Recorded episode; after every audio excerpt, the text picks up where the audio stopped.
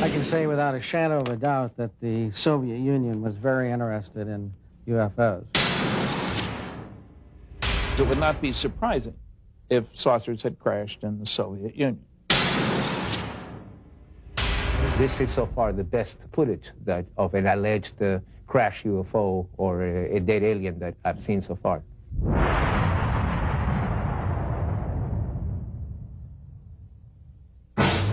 Fact 1. For over 5 decades, Western governments have been collecting information on UFOs in strict secrecy. Fact 2. So did their counterparts behind the Iron Curtain. Fact 3. Now that the Cold War is over, the truth is finally out. The notion that life from another world may have visited our own is an intriguing one. Many say that it is true, and that documentation exists to prove it, but that that proof has been kept hidden from the public for over 50 years. With the end of the Cold War has come some intriguing, if not surprising, revelations. Western governments apparently have not been the only ones gathering information on UFOs in brutal secrecy. Hello, I'm Roger Moore. Join us now as we embark on an amazing journey of discovery, of international intrigue and possible interplanetary visitation. Join us as we search for the secret of the century.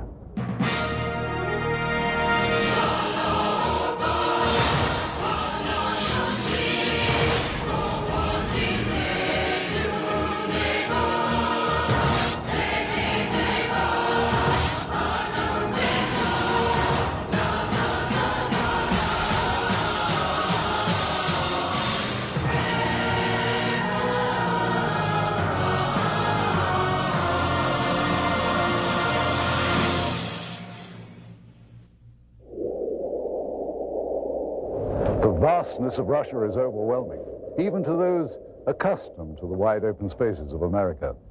Huge tracts of eastern Russia are still uninhabited, and it was in just such a region, remote and far from civilization, that something profound happened nearly a century ago. In the desolate Tunguska region of central Siberia in 1908, something fell from the sky and exploded on the side of a hill. This event triggered an enduring mystery that scientists are still unable to adequately explain. There have been other well-known cases of UFO phenomena, but it was the Roswell incident that changed the way that government officials thought about UFOs. Researcher Paul Stonehill has done extensive work chronicling UFO sightings in the former Soviet Union. I would say that the most serious research was given the impetus by Stalin in the 1940s when he found out about Roswell. It was then that the KGB and the military separately had initiated studies of UFOs. The KGB, as far as we know, had never ceased studying them. This Soviet Air Force footage was obtained by a group of Russian ufologists. It was declassified by the USSR's Ministry of Defense just before Boris Yeltsin took power.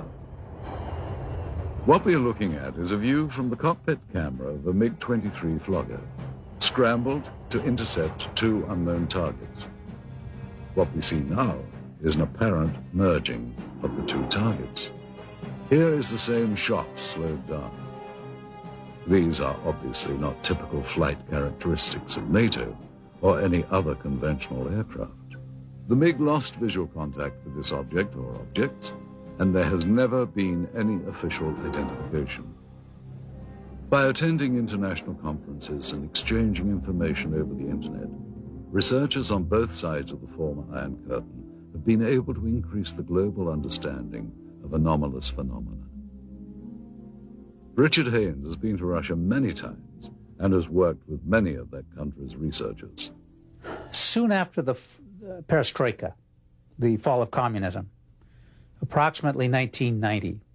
I said to myself, I think this is the right time to initiate opening doors with the East, with people on the Eastern Bloc who are sitting on their own piles of data that we don't know about it. Likewise, we're sitting on piles of data that they don't know about. And so I started corresponding with friends, and we formed this joint USA-CIS, Aerial Phenomena Federation, and we're now serving a very positive role, which is information exchange. The next clip was shot from a MiG-25 Foxbat, and what we're about to see is actually an American F-16 Falcon about 200 meters away. What happens next is that a new object appears from behind the clouds. It was not identified. The new object suddenly descends and disappears into the clouds. Once again, here is the American plane at the same altitude as the MiG. And now here is the object as it appears behind the F-16. And here it emerges from behind the F-16, then goes down and enters the cloud bank. As with all accounts or potential evidence of UFO encounters, researchers attempt to authenticate and verify related facts as much as possible. In general, the more spectacular the report, the more important the verification. I was intelligence officer for the Soviet military for over 30 years. My son is a pilot in the Russian Air Force now. I can say for certain that there were numerous occasions where Air Force and Navy fighter planes intercepted what we thought were NATO aircraft, only to find that they were not airplanes as we know them, and not belonging to any nation on Earth. It's no secret we would send planes into their airspace. They would fly into our airspace. It's like a game, like a test, constantly trying to test the response of the other side. Only sometimes someone would get shot at. In this case, neither the Soviets nor the Americans seemed to have any clue as to what this third object is. I'm telling you, even when you blow it up, it's impossible to identify. It appears to be about 4 or 5 meters across, moves with characteristics unlike any conventional plane. Now, in this final piece of footage, we will once again be looking at a cockpit camera view, this time from a MiG-21. The camera plane and 3 others were scrambled to intercept an unknown craft flying at very high speed, which is visible here as a large, cylindrical-shaped object.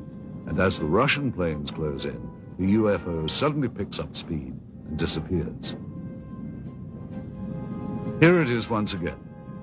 You'll notice the cylinder seems to be traveling at about the same speed as the MiGs until about here. And then it seems to increase its speed, which, according to pilots, must have reached at least Mach 3 in about 10 seconds.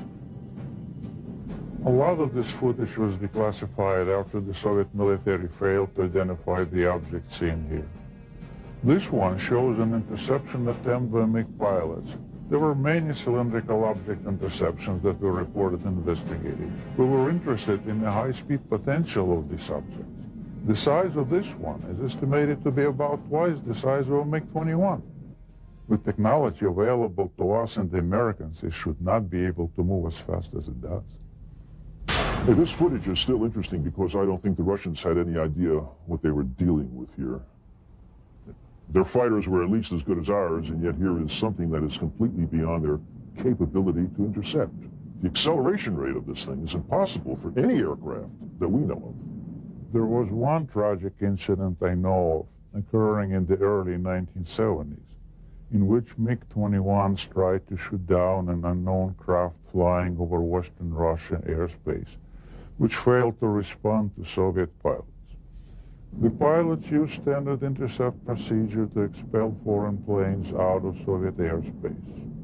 When the craft did not respond, the pilots were ordered to lock on missiles. At that point, both jets were destroyed by some weapon not known to Soviet military. Both pilots perished. There was an effort within the Air Force to make it look as if the fighter planes collided, but investigators I knew personally at the time said it was not collision. They were shut down by something. The NSA intercepted a radio transmission that we were copied on. Apparently the Russians lost a couple of MiG-21s or 23s. They were trying to intercept something unidentified. All I know is it wasn't one of ours. You know, our department received a number of stories like this involving the Soviet military and UFOs. One of the most intriguing stories we came across was first told in the new book, UFOs in the USSR, by Russian author Veniamin Grigoryevich Vereshchagin. He recounts the crash of an... One of the balls began going rapidly down, and after that there was a loud sound of an explosion. In a few days, the Sverdlovsk paper published an article which said that the explosion had taken place on the territory of a grain storage unit due to the carelessness of some workers. But the article also mentioned that the residents of this area had witnessed similar lights before that day. This is a copy of the Sverdlovsk newspaper from November the 29th, 1968. An article on the front page entitled Beryozovsky Dreams, or What Was That?, gives the state-sanctioned account of what could have been the actual crash. Translated, the Russian copy reads, 5 glowing balls of light appeared over the horizon and started to move in the direction of the city. 4 of the objects moved in opposite directions, while the 5th began to rapidly lose altitude and soon completely disappeared behind the forest terrain. Several seconds after its disappearance, there was a deafening explosion. And in typical Soviet fashion, the paper cites the official statement. The blast had taken place at the grain storage unit number 27. The explosion was caused by one of the employees who had violated a safety code, resulting in a charge of negligence. He was sentenced to restitution of the material losses suffered by the state. What helps make the account in Vereshagin's book so compelling is the existence of several reels of film which seem to back up the story. While rumors of such film first began circulating some years ago, it was not until Vereshchagin led us to the black market dealer in possession of these materials that we got our first look at what could be remarkable new evidence. If this film indeed corresponds with Vereshchagin's story, what we are looking at is the scene of the crash site in Beryozovsky, as viewed by a camera on top of a military truck. The focal point of this scene is here, and indeed appears to be a disc embedded in the ground. Here we see soldiers exiting the truck, led by a captain. The troops are met by another officer, this one a major, and then they join other soldiers and officers already on the scene. This footage is one of 4 reels of film acquired during our investigation. The 2 groups that have, without question, been exchanging information freely are the Russian and Western ufologists. It's with a sense of full cooperation that much of the formerly sensitive information has surfaced. At one end of the spectrum, the simple UFO sightings, which are often accompanied by film or video footage. At the other end are accounts of actual contact with alien beings, for which most bona fide researchers retain a healthy dose of skepticism. Interestingly, many psychiatrists and psychologists have placed considerably more credence in stories of alien abduction than ufologists. Though no such encounters have been officially reported in the former Soviet Union, and in spite of efforts by the government to deny their existence, documented cases do exist. Typically, the abductee reports seeing a blinding white light, usually hovering high above. These abductees have reported under hypnosis that they feel compelled to approach the light, as if they are somehow being drawn towards it. Some have reported seeing doors to the crafts actually opening for them. As with their reaction to the light, they feel compelled to walk through. Most abductees complains of not being able to describe the interiors of these crowds, other than recalling swirling mist and bright lights. Most reported alien abductions include harrowing accounts of medical experiments. Subjects describe an examination room of some kind. Many have reported strange probe-like tools being used on them, and they recall the frightening sensation of being examined, though simultaneously being unable to do anything about it. Typically, the abductees will then find themselves back where they were when they first saw the light, having no recollection of what just happened. Other times, however, upon checking their watches, they discover that several minutes have passed without their ability to account for it. They literally have lost time. Many abductees have their memories triggered by a mark found on their bodies, the kind they would associate with a needle or some other medical instrument. And not surprisingly, no such report has ever been verified 100%. And yet these stories continue to proliferate. Are these people really being abducted by aliens, or, as some now claim, by members of a secret government agency? The austere building behind me once housed what was undoubtedly the world's largest and most feared intelligence agency. Why would the KGB be so interested in what many consider to be science fiction? From the beginning of the communist era, the Soviet leaders relied on a strong secret police to act as watchdog and often executioner for their rule. This was not a new concept to Russia. During the rule of Tsar Nicholas, the secret police was everywhere, its agents spying on everyone. There were agents watching every train station, hotel, and theater. Shortly after the Russian Revolution, the first Soviet government approved the creation of their own secret police. It soon became a powerful mainstay of the Soviet system. To ensure the continuation of communist rule, the main domestic role of the secret police became to seek out counter-revolutionary views and ensure that those holding them were dealt with. After the death of Stalin in 1953, the secret police became known as the Committee for State Security, or KGB. As the Cold War heightened under Khrushchev, this was also the era that boasted the growth of the KGB's image as an international spy agency. Foreign espionage was at its height. According to Western authorities, the KGB managed to infiltrate every major Western intelligence service. During the height of its existence, the KGB was the largest secret police and espionage force in the history of the planet, with more than 300,000 agents. Its body consisted of 17 separate units charged with such concerns as counterintelligence, foreign espionage, and internal security. The division known as the Scientific and Technical Directorate was the unit responsible for the acquisition of top-secret technological information and materials, including those not originating on Earth. The government body that had the most interest in anomalous activity was very possibly the Soviet military. Did high-ranking officers of the Russian armed forces really believe they could gain a military advantage from UFOs? Though there has been much speculation on the exact nature of the Roswell incident and reports of actual alien beings, conclusive evidence of such encounters has proved elusive. In 1997, the US Air Force issued a follow-up to its earlier Roswell report, which they subtitled Case Closed.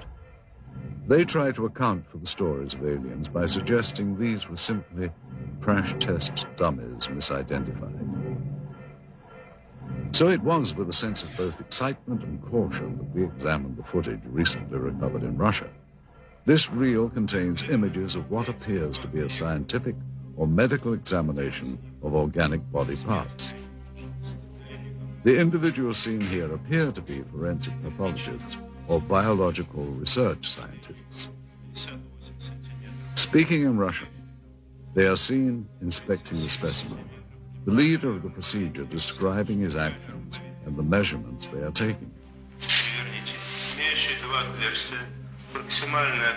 After several minutes of this, there is a change in camera angles.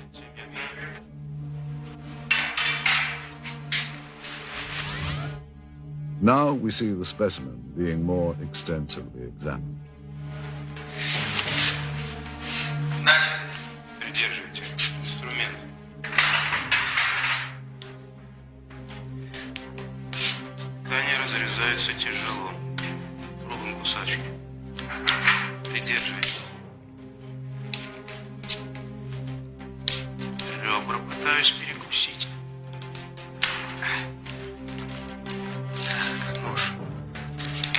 Tools are used to cut open what the leader constantly refers to as tissue.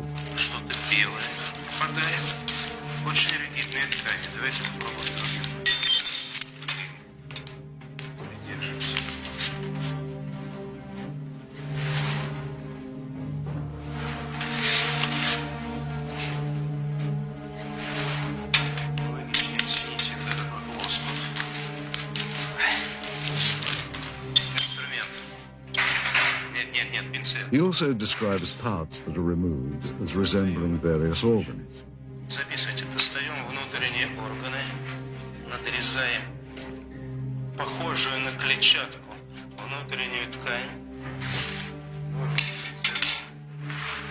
The camera angle changes again.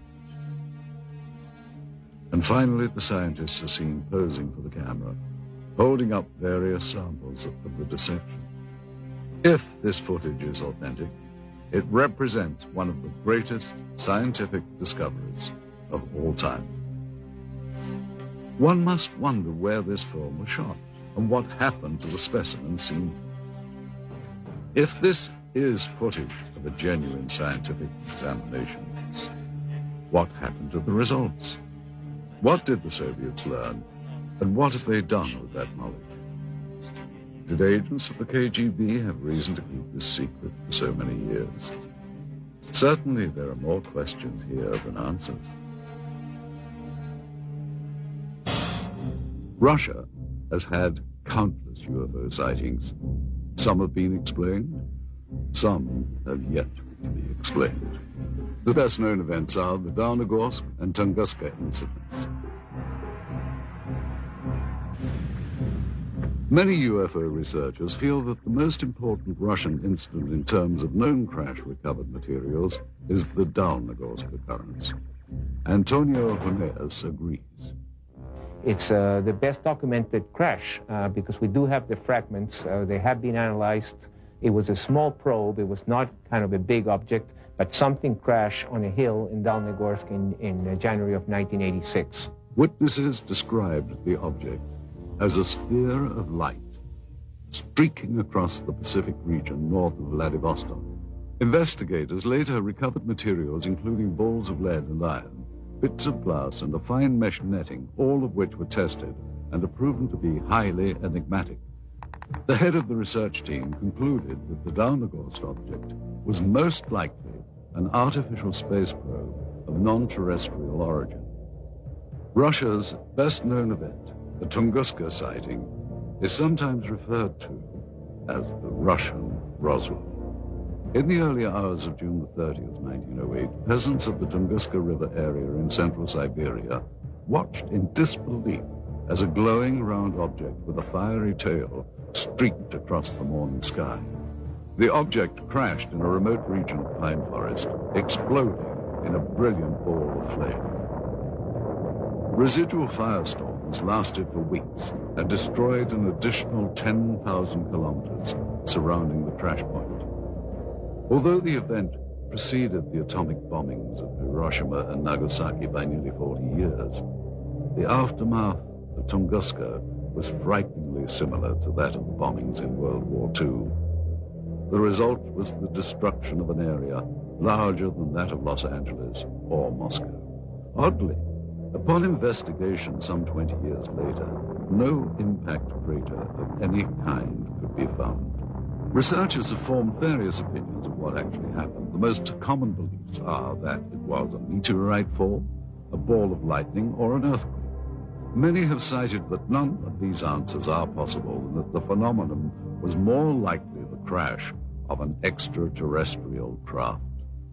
It has been speculated that the governments of many countries throughout the world have been gathering information regarding UFOs.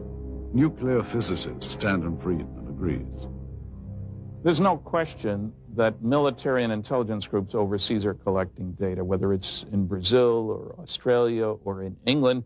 So the KGB has collected information. I've talked to people who've gone to the Soviet Union who have obtained some of that information. I have met a Soviet cosmonaut and other researchers over there. There's no question they're interested. And again, the republics which used to constitute the Soviet Union cover a huge area.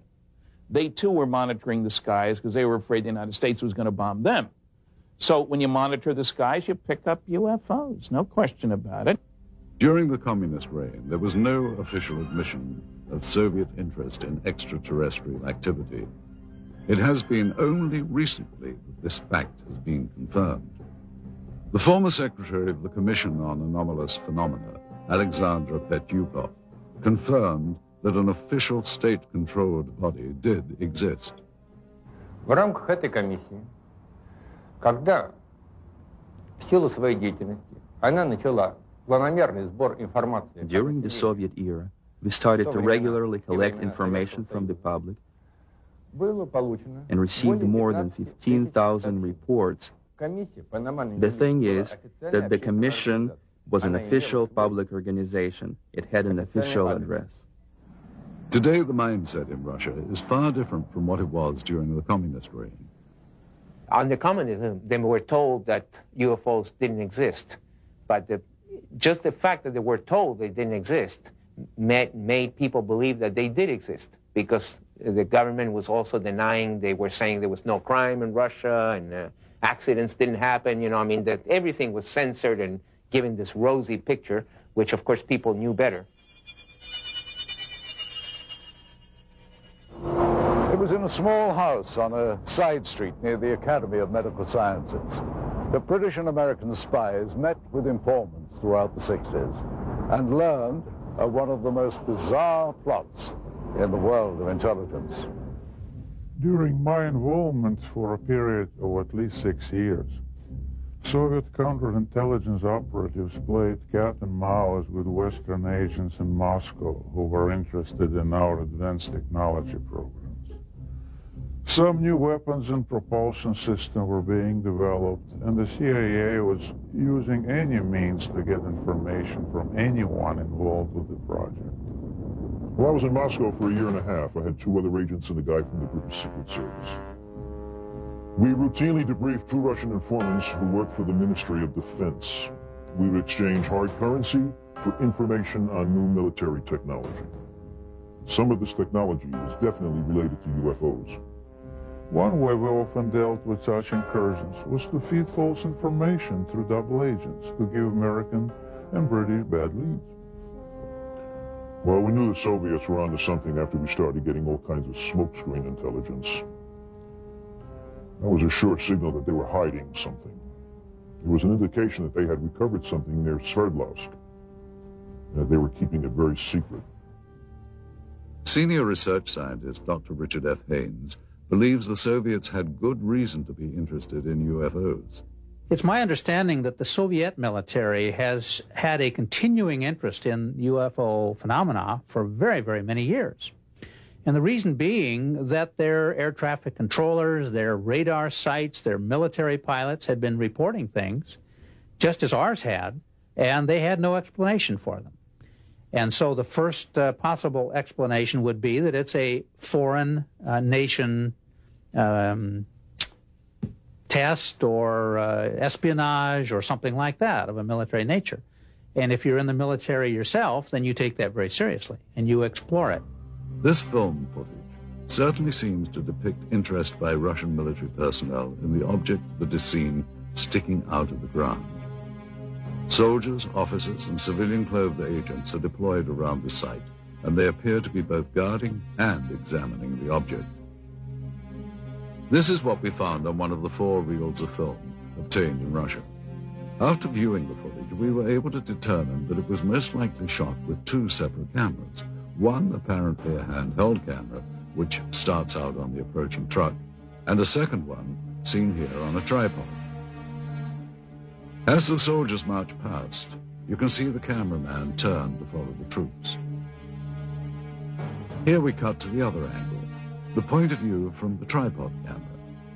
And here you see the handheld camera as the truck pulls up. Both cameras change vantage points several times during the film, as if to get better views, or perhaps under orders of a superior. From this angle, we see yet more troops arrive. Author Veniamin Vereshchagin describes the event. Весной же 1969 года рабочие местного совхоза. In the spring of 1969, a collective farmer found some strange remains in the forest not far from Beryozovsky and reported that to the local security organs, who in their turn asked the neighboring military division of air defense troops, PVO, to provide assistance with the investigation. On March 1969, two KGB officers examined the discovery site and sealed it off. On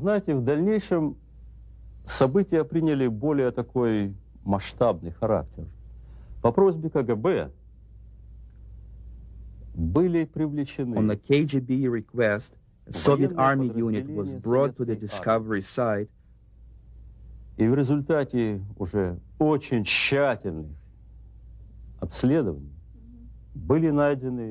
after close examination of the place, they found some wreckage debris of a disc-shaped object partially sunk into the ground. At first, the KGB thought that the debris came from an American spying plane or a Soviet spaceship.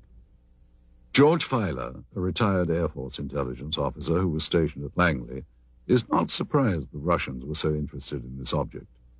We found that the Soviets would pay to get information on UFOs as opposed to, we'll say, an F-111 aircraft, that they were, in a way, more interested in UFOs than some of our latest aircraft.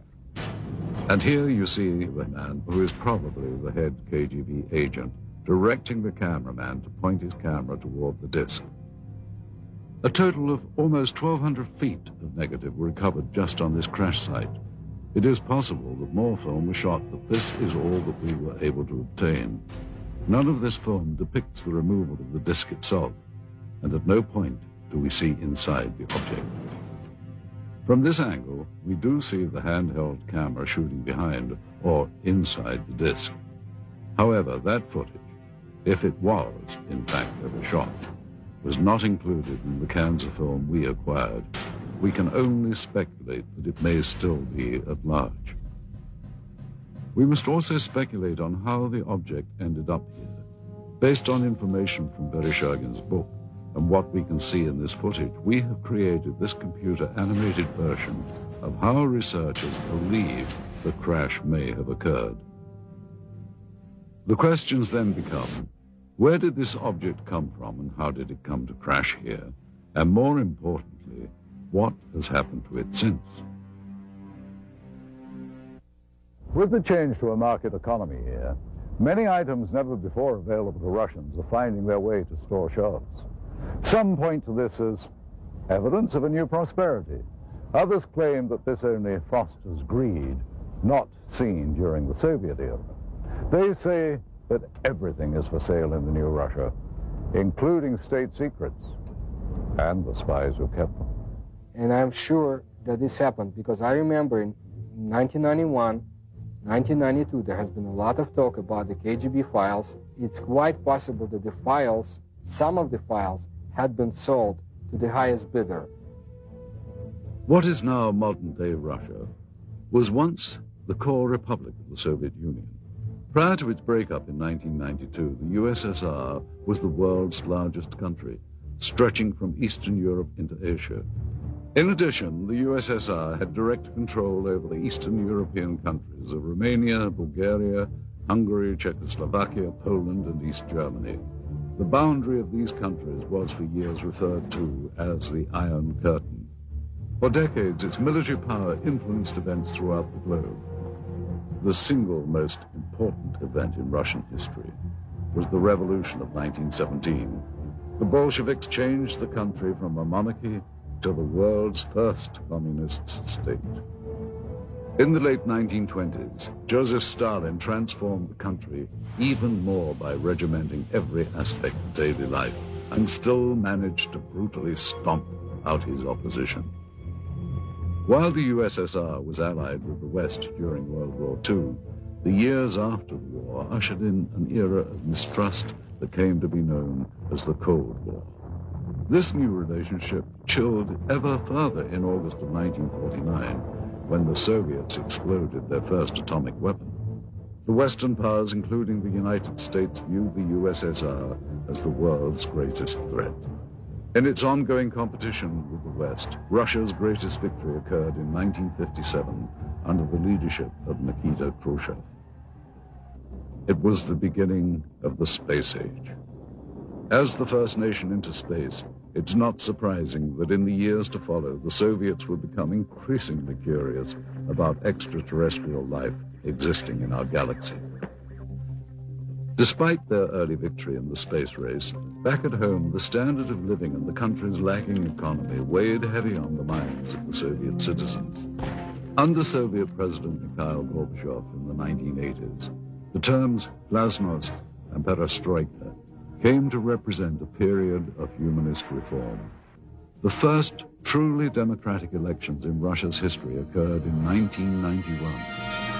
After 70 years of Soviet rule, the USSR was dissolved. A new market economy has emerged along with more freedom for the people. While there are some who yearn for a return to communism, most citizens feel that the new Russian democracy has been a vast improvement to their daily lives. But with these positive changes come problems. In a recent news survey in Russia, citizens were asked the question, who controls Russia today? An astounding 23% responded the mafia. Renowned Russian writer and Nobel laureate Alexander Solzhenitsyn wrote, Russia's economic chaos is the result of merely criminal reforms that have created a new class of mafia capitalists. The word mafia refers to the new system of organized crime in Russia, involving countless government officials, businessmen, and organizations controlled by criminal groups. Resistance to extortion attempts has resulted in violence. Kidnappings, assassinations, attacks on family members, or harsh persecution by corrupt government officials have been documented. Dozens of bankers were kidnapped and assassinated by the mafia in the first few years of Russia's independence, when organized crime was taking control over the country's financial system. Having eliminated its rivals in such a brutal manner, the Russian mafia is now in a position of great power. What the future holds for the Russian Republic is uncertain. What is certain is that in the next Russian elections in the year 2000, the interests of big business and those with money will be well represented, and undoubtedly so will organized crime. Mafiocracy, as it has been called, might become the totalitarianism of the new millennium. With the collapse of the Soviet Union, many changes have come to Moscow and the rest of Russia. Gone is communism and the strict controls that once governed daily life here. Please understand, Russia has always been a secret society. Just recently, we found out that the secret police had kept records on UFO phenomena, and some of them have been released only recently. Some, not all, coming to light now. Case in point, the intriguing film footage we had acquired. Proof, some say, of alien visitation. Being that this material is of such sensational nature, we had many questions regarding its history. Little information was provided us by the black market dealer from whom the film was purchased. It is likely that such materials were kept stored in a holding facility, a vault located beneath KGB headquarters perhaps, reserved only for those with the highest level of security clearance. Kept safe in underground storage for decades, the film was probably only handled by a select few who would have known of its existence. After the collapse of the Soviet system, there was a transitional period marked by confusion.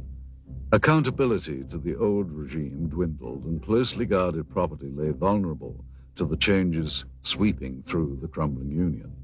Those with connections under the old regime found themselves perfectly positioned to exploit the situation. There was a lot of chaos when the Soviet Union, disintegrated. In my opinion, at that time, it was very easy for an, agent with brains to get his hands on such files and sell them here. So it would be conceivable that documentation might be obtainable through similar sources to provide authentication of the film. Though most leads proved to be ultimately unproductive, we found that with perseverance, money, and a bit of luck, it is possible to acquire classified Soviet documents. Using a hidden camera, we recorded numerous meetings over a period of months in which we attempted to obtain relevant materials. This transaction between one of our Moscow contacts, an interpreter, and a local black market dealer proved to be one of the more successful ventures. The location of this meeting is a textile factory in the Sokolniki district of Moscow. This office is that of the Russian entrepreneur who owns the plant and is used for both legitimate and illegal business. After introductions and some initial small talk, the American buyer asks the interpreter if the documents are on the premises. I want to say, are the documents here? Can we ask if we have? Юра, ты мне задал сложную задачу. Достать такого рода документы было очень просто. Я понимаю, именно поэтому мы обратились к вам, потому что Федор очень рекомендовал вас там выучиться. Конечно, я знаю нужных людей, знаю, как достать такие документы, но это было совсем небезопасно. What's his out of here? Hold on. Мы ценим это очень. Именно поэтому мы обратились к вам.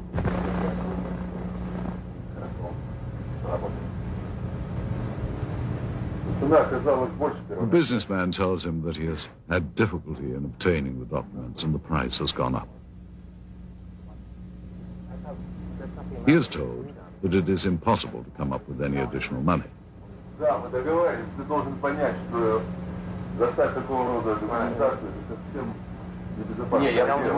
only have 10,000.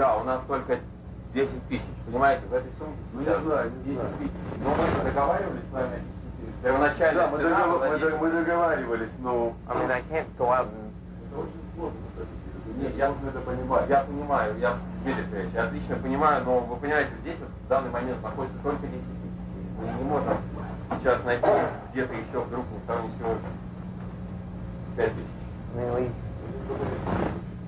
After consultation with his associate, the seller finally agrees to honor the original price. The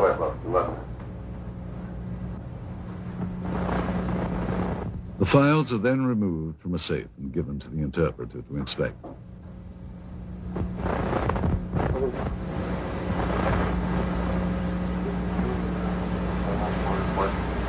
This is KGB? Yes. This is KGB. This is some report about extremist Sverdlovsk. Does this look? Do you think this is? Is it real? Просто хочет убедиться, что документы подлинные. Конечно, official KGB. After inspection of the documents and a cursory verification of their authenticity, the transaction is completed. Okay, well, we should pay Mr. Chevalier and... Money changes hands, and what was once property of the state now becomes much sought-after evidence for UFO researchers. What made this transaction so successful was that among the pile of documents acquired, several were extremely enlightening, including a top-secret KGB report on Operation Sverdlovsk Midget and a request for military assistance from the Soviet Ministry of Defense. While the ability of Western governments to keep secrets is hotly debated, one thing seems certain. Behind the Iron Curtain, secrecy was standard operating procedure. Here, under the Soviets, freedom of the press and government accountability to the public were virtually non-existent. Many believe that the American government has had more than a casual interest in the possibility of extraterrestrial presence since early in the 20th century. Certainly since reports of flying discs in Roswell, New Mexico in the late 1940s, U.S. Defense Department and intelligence community involvement in the investigation of UFOs has been documented. Aside from the former Project Blue Book and two recent Air Force reports attempting to close the case on Roswell, there has been little made public by the government regarding its interest in UFOs. One organization that apparently did study UFOs was the Central Intelligence Agency.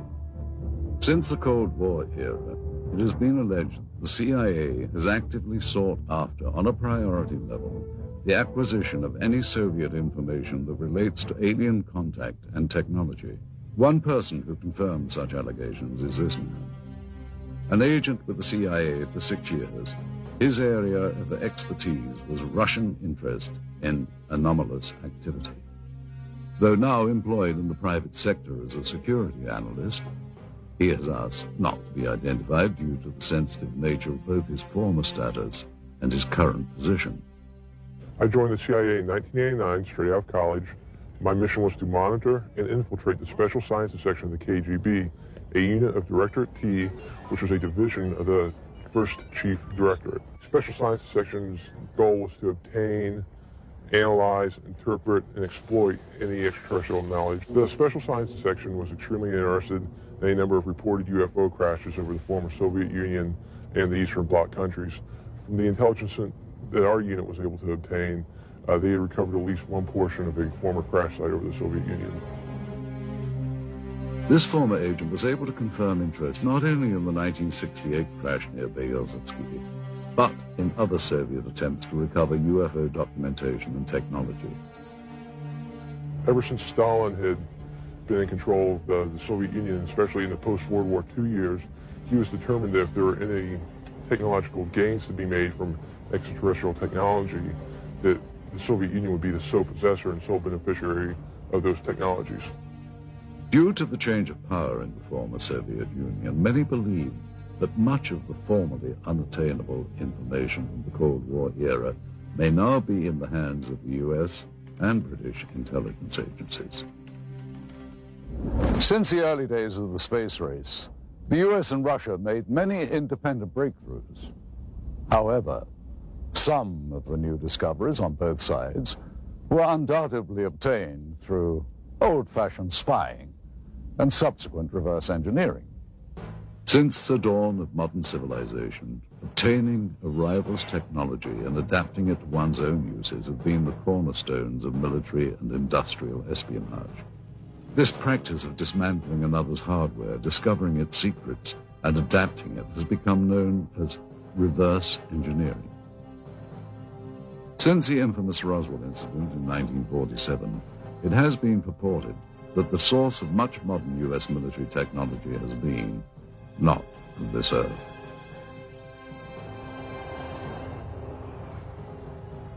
A number of technologies were either partially inspired or wholly inspired from what was recovered at Roswell.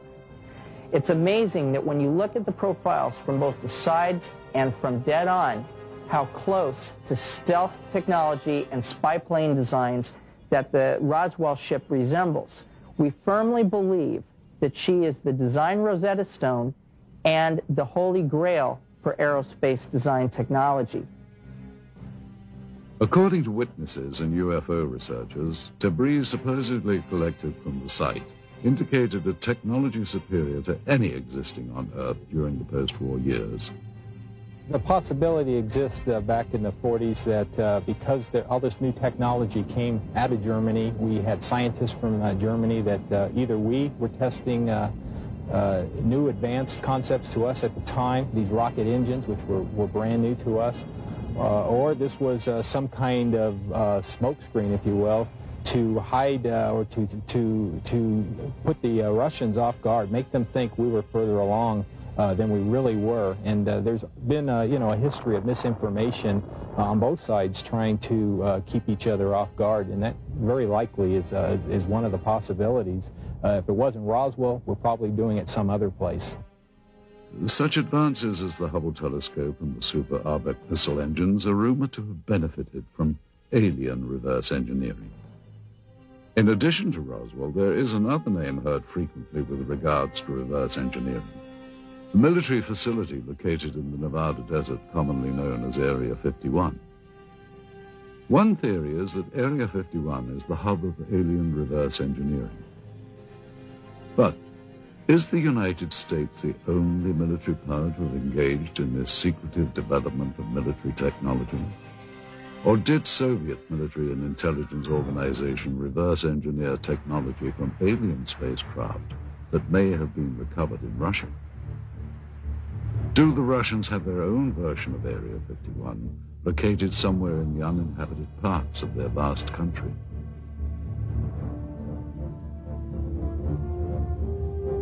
Did the KGB, in addition to their agenda of maintaining the hard and fast rules of the communist regime, add to their duties the manipulation of alien technology for the advancement of Soviet power?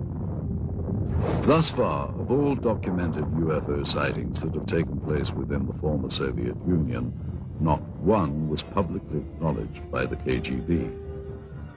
While reverse engineering remains a common practice throughout the world, not only in the military, but industry as well, the question as to whether or not it has ever been used to obtain alien technology remains unanswered.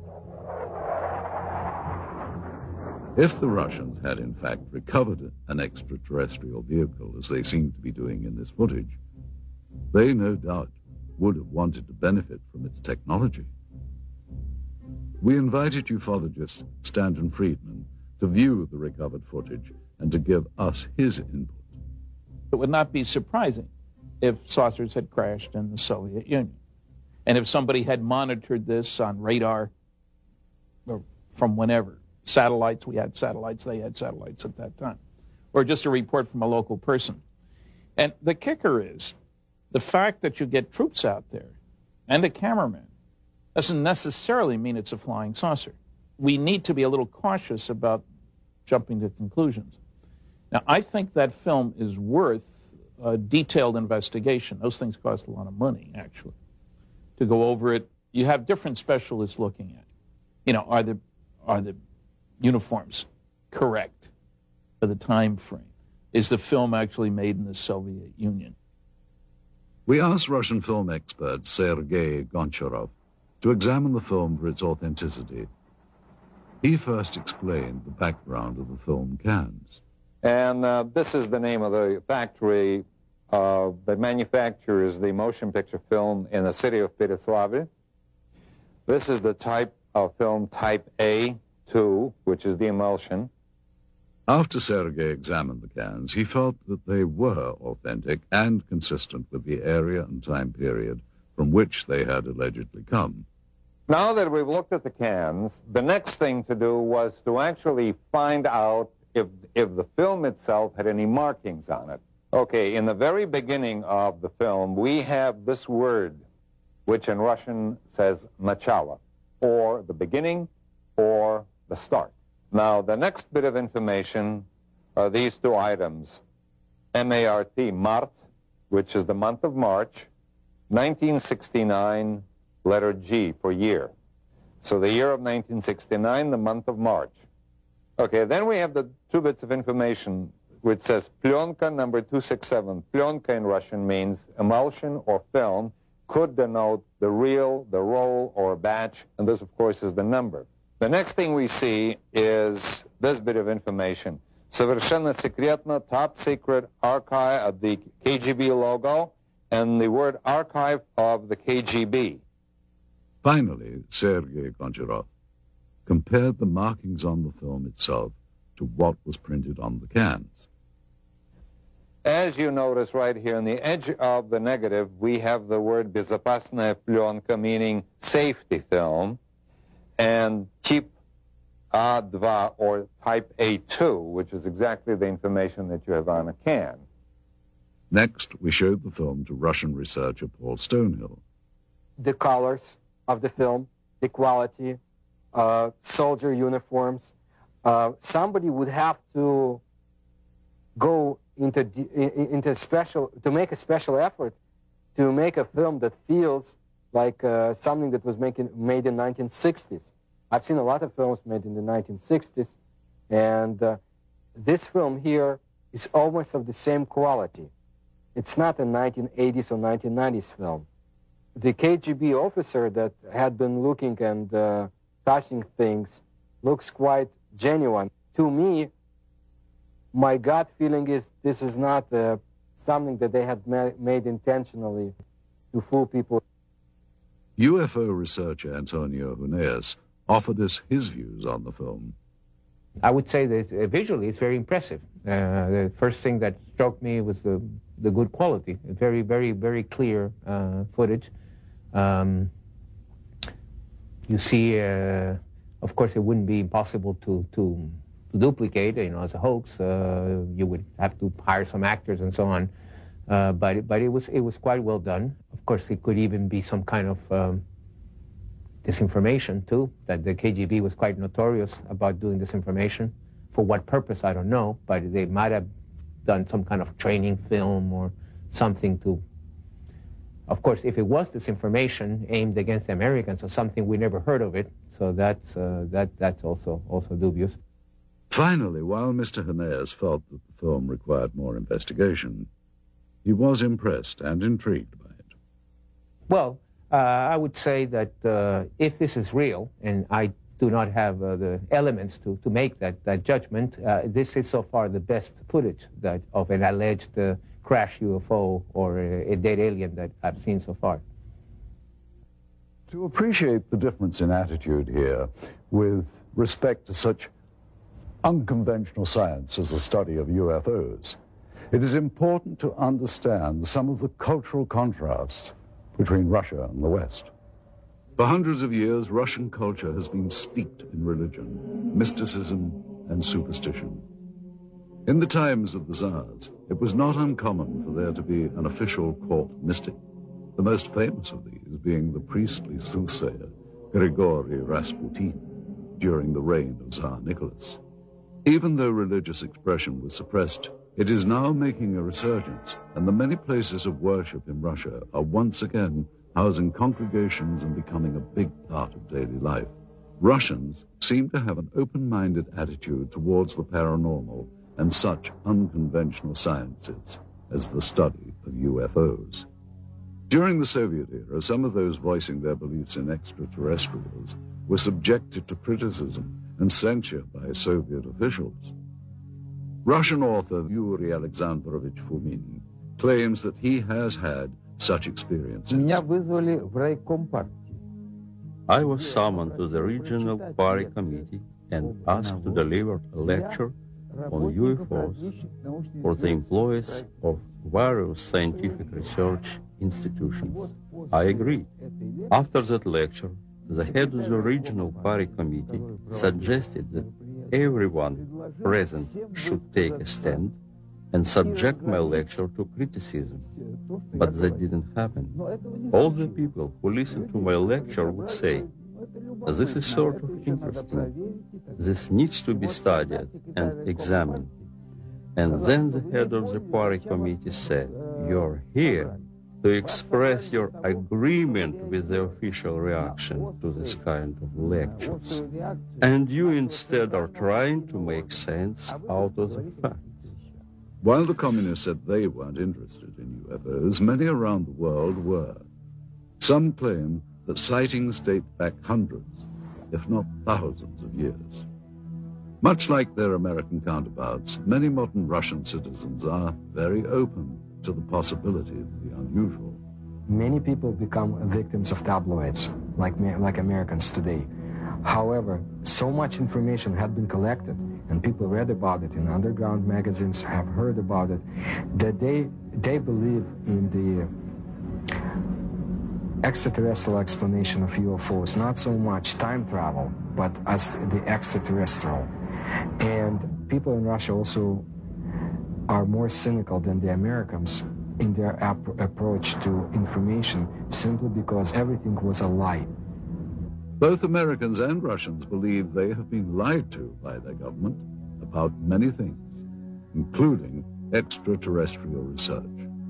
When Russian researchers, headed by former Soviet naval officer Vladimir Ashazha, petitioned the Soviet government for official records regarding UFOs, they too were met with a lack of cooperation.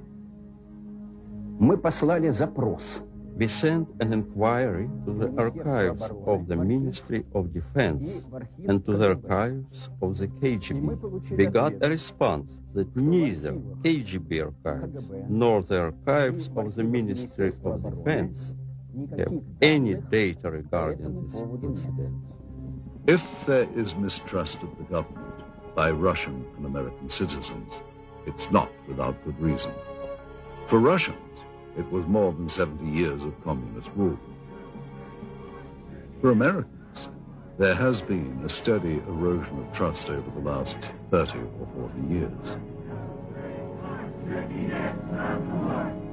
For Americans, the knowledge that their government was not being honest began in the 1960s, when the war in Southeast Asia escalated with secret bombing campaigns in Cambodia.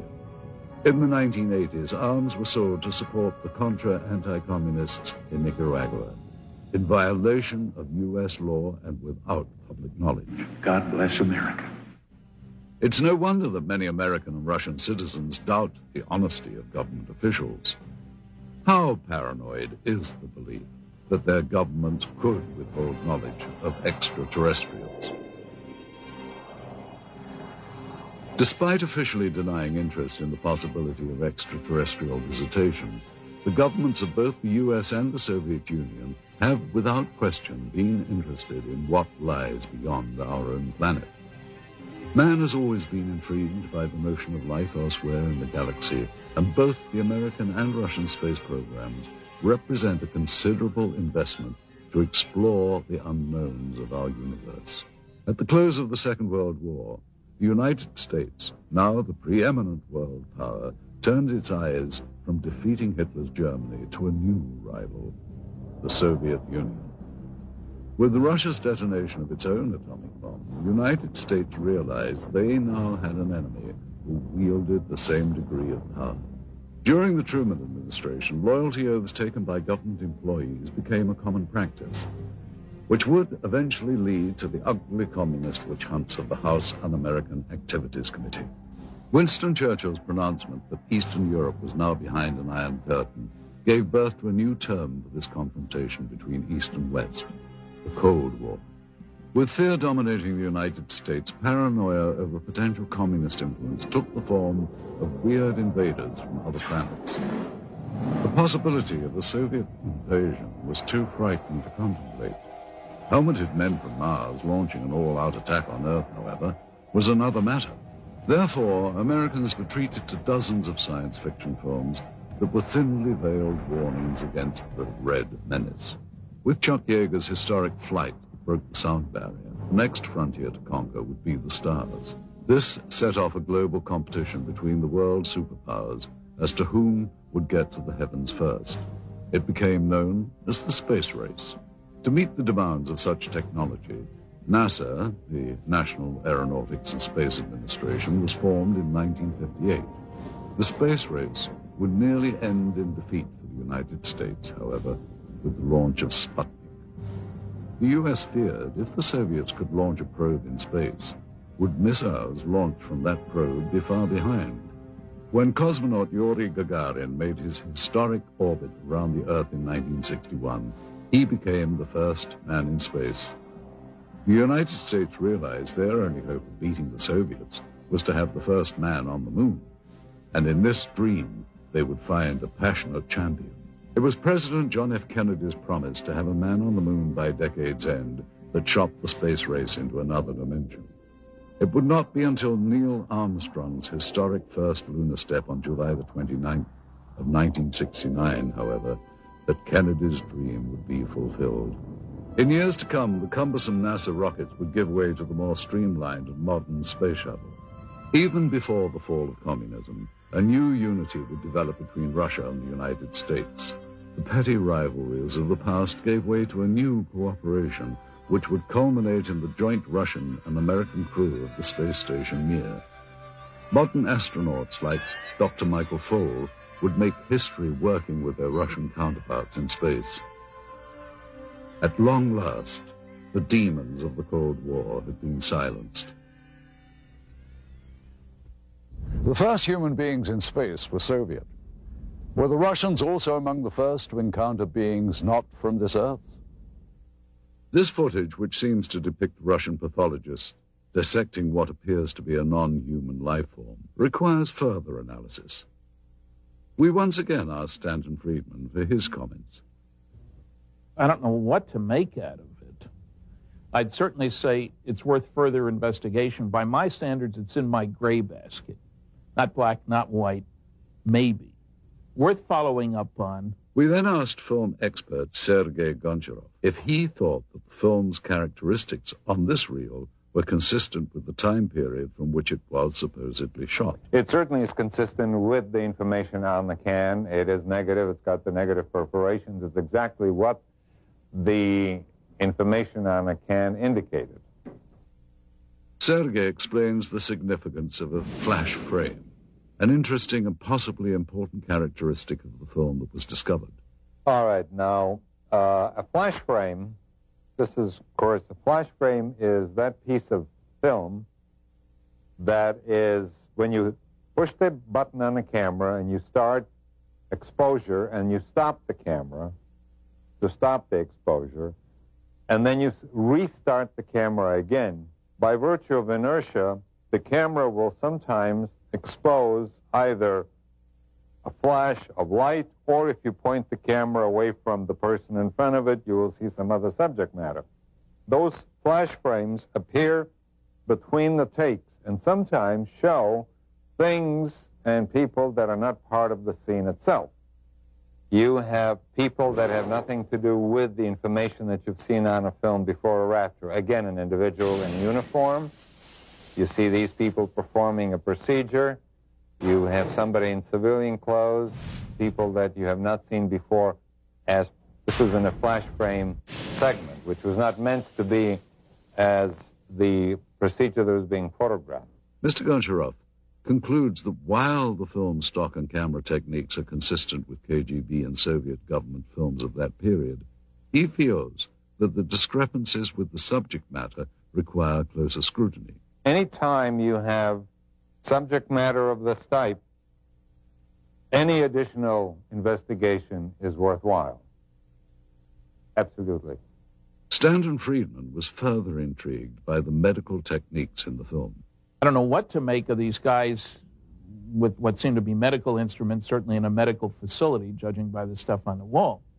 And it's interesting that you can see their faces, which is interesting from two different directions.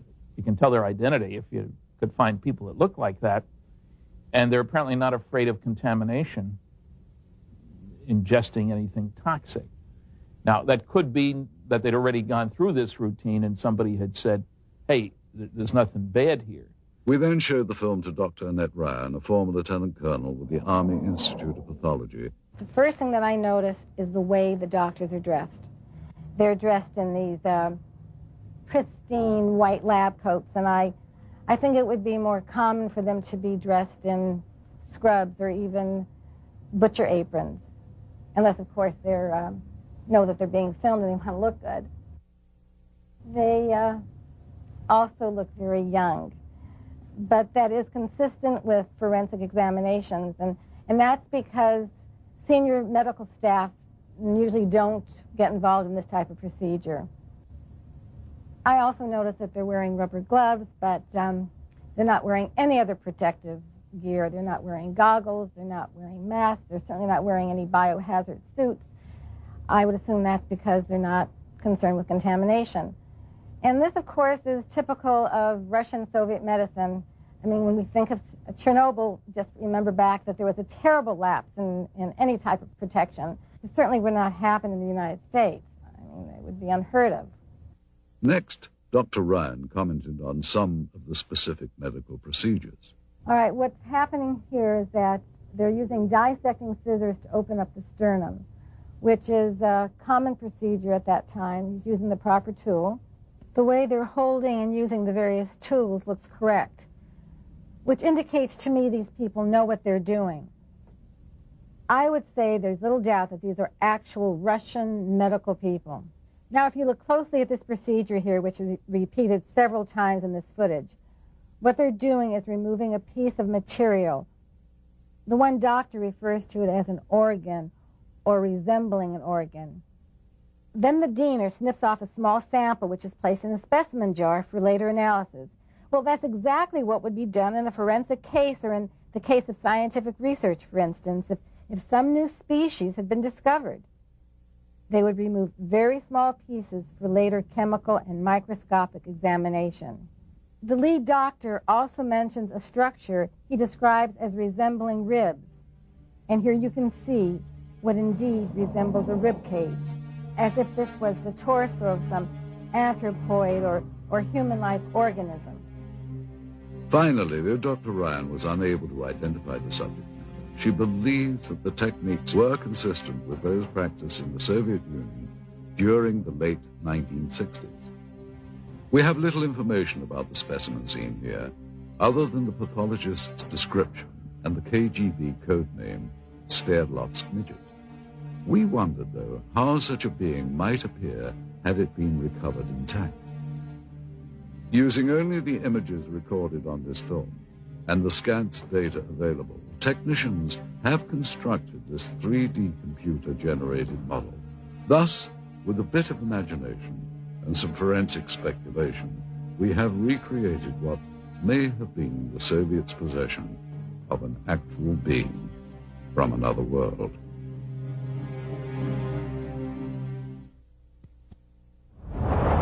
Information leaked from intelligence sources in the West indicated a belief that the Soviets were actually attempting to reverse engineer something not manufactured on this Earth. Whether we'll ever know the full truth about the supposed UFO crash in Beryozovsky, one thing seems certain. If agents of the KGB or any other branch of the Soviet government did recover parts of a craft made by alien beings, they would have been extremely interested in examining all the materials very closely. No doubt Soviet scientists would have wanted to determine if the parts of the craft were truly of extraterrestrial origin. They would have inspected each piece down to the microscopic level and tested for various physical and chemical properties. And of course, they would have wanted to take advantage of any new technology they could gain from the recovered materials. We are unable to solve the puzzle of their physics. Our physics is based on quantum mechanics. Theirs is based on parallel worlds, a different kind of paradigm, a different understanding of history. It is similar to the effect of a TV set or a video camera would produce on people in the time when Pythagoras lived. Pythagoras would not understand it. That is the gap between them and us. That's why, however hard our engineers or technicians would try to decode their technologies, they would fail.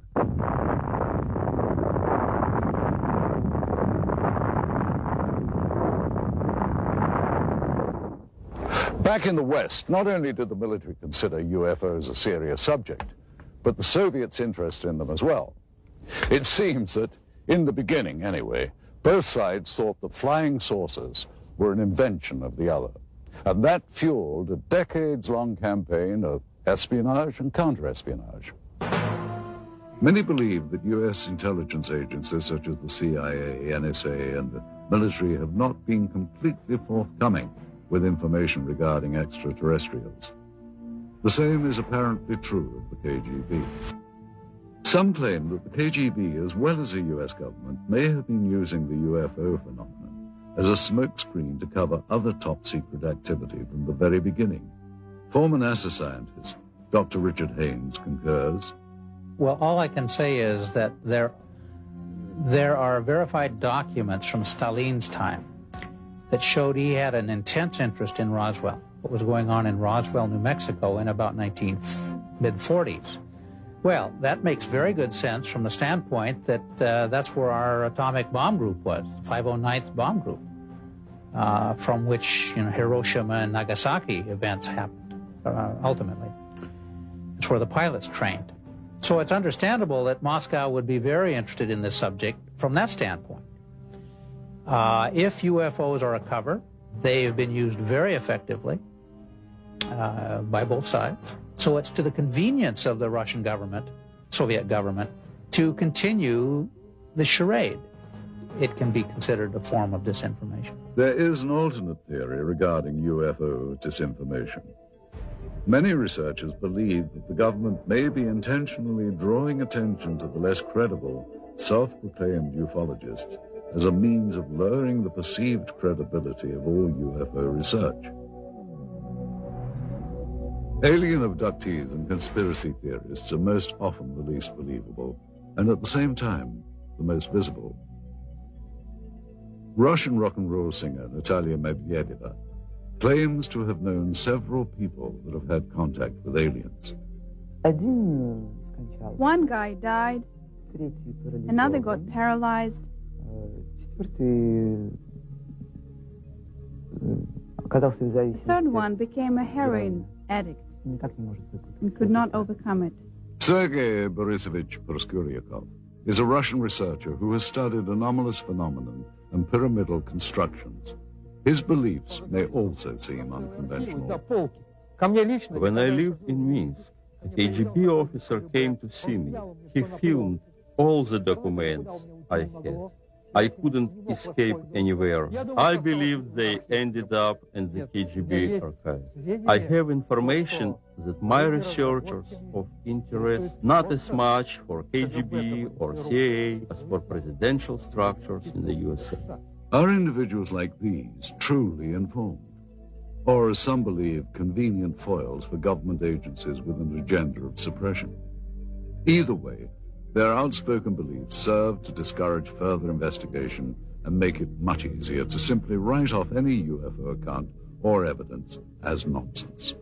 Most genuine researchers, however, believe it is imperative that all potentially genuine encounters with extraterrestrial intelligence be studied carefully. If something not from this Earth had been recovered, it would have been brought to a classified military base high in the Ural Mountains, where super-secret operations have been conducted since the Second World War. This incredible footage depicts members of the Soviet armed forces and what are believed to be two KGB agents inspecting and recovering a crashed flying saucer. Russian author Veniamin Vereshchagin has an idea of the final outcome of this operation. As far as I know, the debris and their organic parts were taken to Mytishchi, where the apparatus was disassembled, analyzed, and then back engineered. As for organic parts,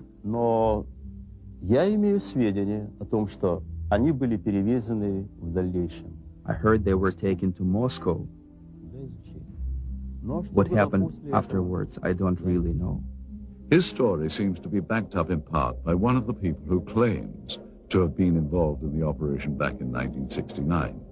We found ex-KGB staffer Pavel Alexandrovich Klimchenkov living in seclusion in the Bryansk region of central Russia.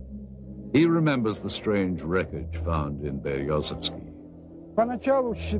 At first, everyone believed that those debris were parts of some novelty aircraft manufactured in the United States or England.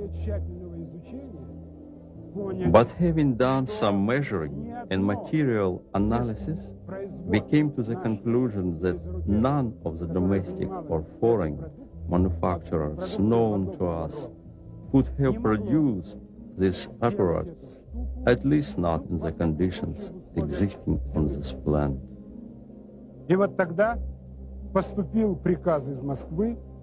It was then that an order came to transport the debris to the base in Mytishchi near Moscow. Together with several other officers, I was assigned to provide safety and security to these materials during their transportation. In attempting to verify the authenticity of this evidence, we have had the footage and the film itself examined by several experts. We also carefully studied the documents we had procured, which lent further credibility to what we had been told.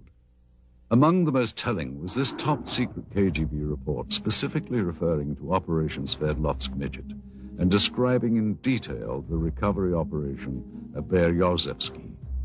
This document mentions the crashed disk, the organic remains, and the filming itself. There was also this secret order from the Soviet Ministry of Defense requesting assistance from military unit 67527. We looked closely at such elements of the footage as the uniforms and the arm patches worn by the soldiers. These patches seem consistent with the patch worn by such Soviet Army air defense companies as military unit 67527. They're all wearing winter coats, which don't appear to have much in the way of insignia on them.